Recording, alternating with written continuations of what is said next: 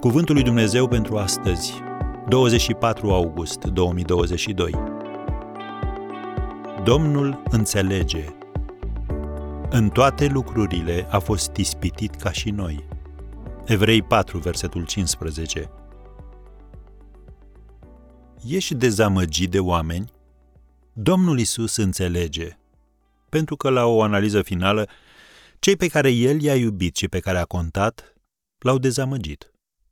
Iuda, vistiernicul, l-a vândut și apoi a pecetluit afacerea cu un sărut.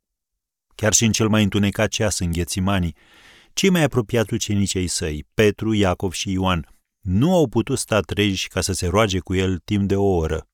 Vezi Matei 26, versetul 40. Te-ai săturat de atâtea cerințe? Domnul Isus înțelege. Atunci au venit la el multe noroade, având cu ele șchiopi, orbi, muți, ciungi și mulți alți bolnavi. I-au pus la picioarele lui și el i-a tămăduit. Citim în Matei 15, versetul 30.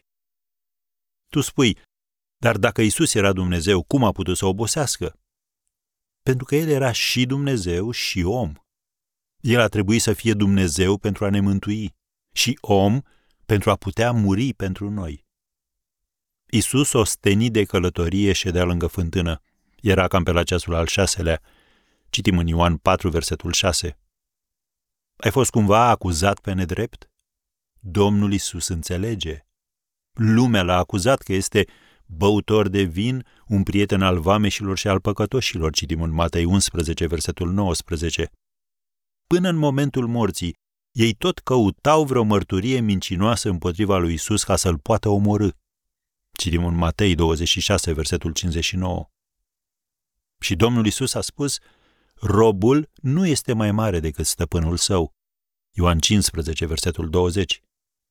Când te-ai hotărât să-L urmezi pe Isus, te înrolezi la o viață de progres și de împotrivire. De ce a trecut Isus prin toate aceste lucruri? Citim în Evrei 2, versetul 18.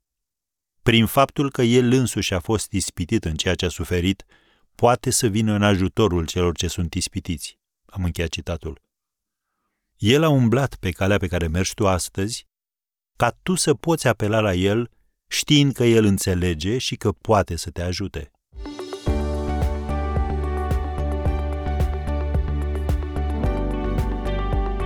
Ați ascultat Cuvântul lui Dumnezeu pentru astăzi, rubrica realizată în colaborare cu Fundația SER România.